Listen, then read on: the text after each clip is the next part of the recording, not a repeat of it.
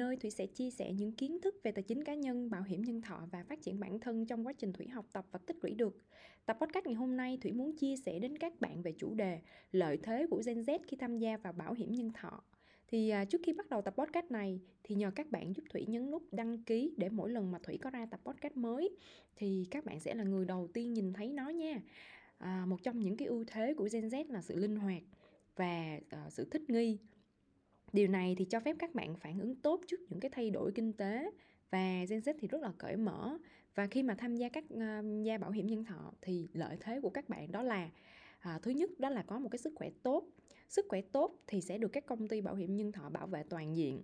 Cho nên là thời điểm tốt nhất để Gen Z mua bảo hiểm đó chính là ngay bây giờ, khi mà sức khỏe tốt và sạch, chưa từng đi khám ở bất kỳ bệnh viện nào hay bệnh gì. Và Gen Z đang ở độ tuổi trẻ thì đây là thời điểm tốt nhất để mua bảo hiểm nhân thọ, vì trong bảo hiểm nhân thọ có điều khoản loại trừ đối với những cái bệnh có sẵn, mà khi tham gia thì chúng ta phải kê khai lịch sử bệnh một cách trung thực.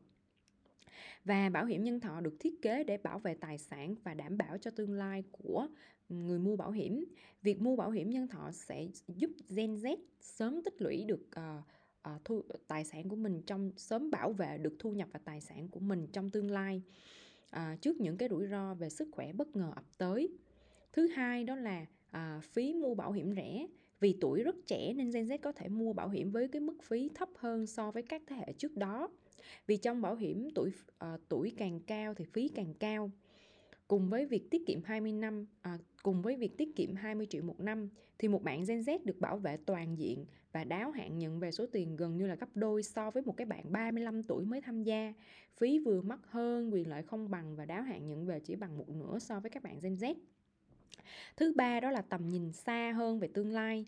Thì Gen Z có xu hướng suy nghĩ và lập kế hoạch cho tương lai. Họ hiểu rằng tương lai sẽ có rất là nhiều thách thức và rủi ro đối với họ, và việc mua bảo hiểm nhân thọ sớm sẽ giúp các bạn bảo vệ tương lai của mình à, và gia đình của mình ở góc độ là về tài chính trước những cái rủi ro à, về sức khỏe. à, Các bạn Gen Z không chỉ tập trung vào việc tiết kiệm cho tương lai mà còn quan tâm đến việc đầu tư.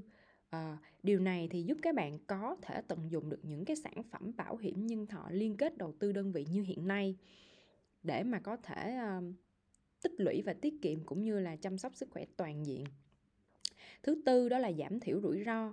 Việc mua bảo hiểm nhân thọ sớm giúp các bạn Gen Z giảm thiểu được những cái rủi ro tài chính trong tương lai, vì các bạn có thể chọn những cái gói bảo hiểm nhân thọ phù hợp với nhu cầu và khả năng tài chính của mình, và giúp bạn có thể có một cái kế hoạch và quản lý tài chính cá nhân trong dài hạn, à, giúp các bạn có thể tích à, tiết kiệm và chi tiêu có kỷ luật hơn.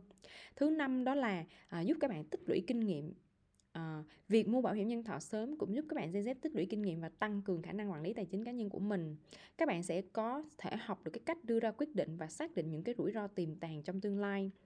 À, lỡ như mà mình có lỡ như mà mua sai về bảo hiểm thì mình cũng có cơ hội được sửa sai.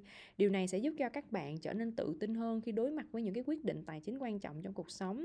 Và khi bạn tiếp cận được những cái dịch vụ bảo hiểm khác nhau, và bạn cũng có những cái kinh nghiệm và kiến thức tốt hơn để đưa ra những cái quyết định thông minh và lựa chọn sản phẩm phù hợp nhất cho mình. Việc mua bảo hiểm nhân thọ sớm à, giúp Gen Z bảo vệ tài sản của mình trong tương lai, giảm thiểu được rủi ro và tích lũy kinh nghiệm À, quản lý tài chính cá nhân cho mình. Ngoài ra thì đó cũng là một cái cách để các bạn tiết kiệm trong tương lai dài hạn.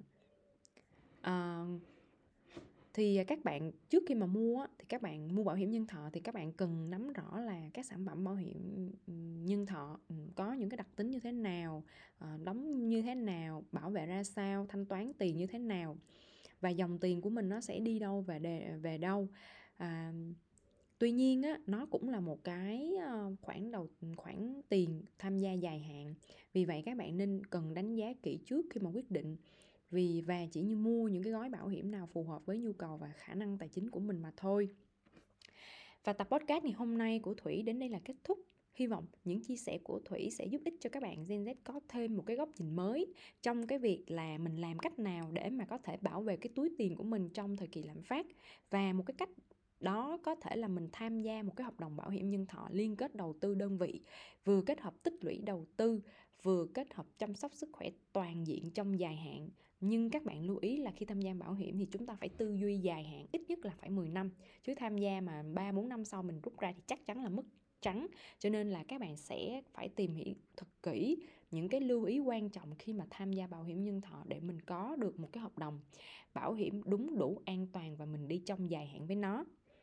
Và nếu như mà tập podcast này mà à, các bạn thấy Thủy chia sẻ những cái thông tin hữu ích đến bạn thì bạn nhớ nhấn nút uh, like để ủng hộ mình và chia sẻ đến những người thân bạn bè để mọi người cùng biết tới nó nha. Xin chào và hẹn gặp lại mọi người. Bye!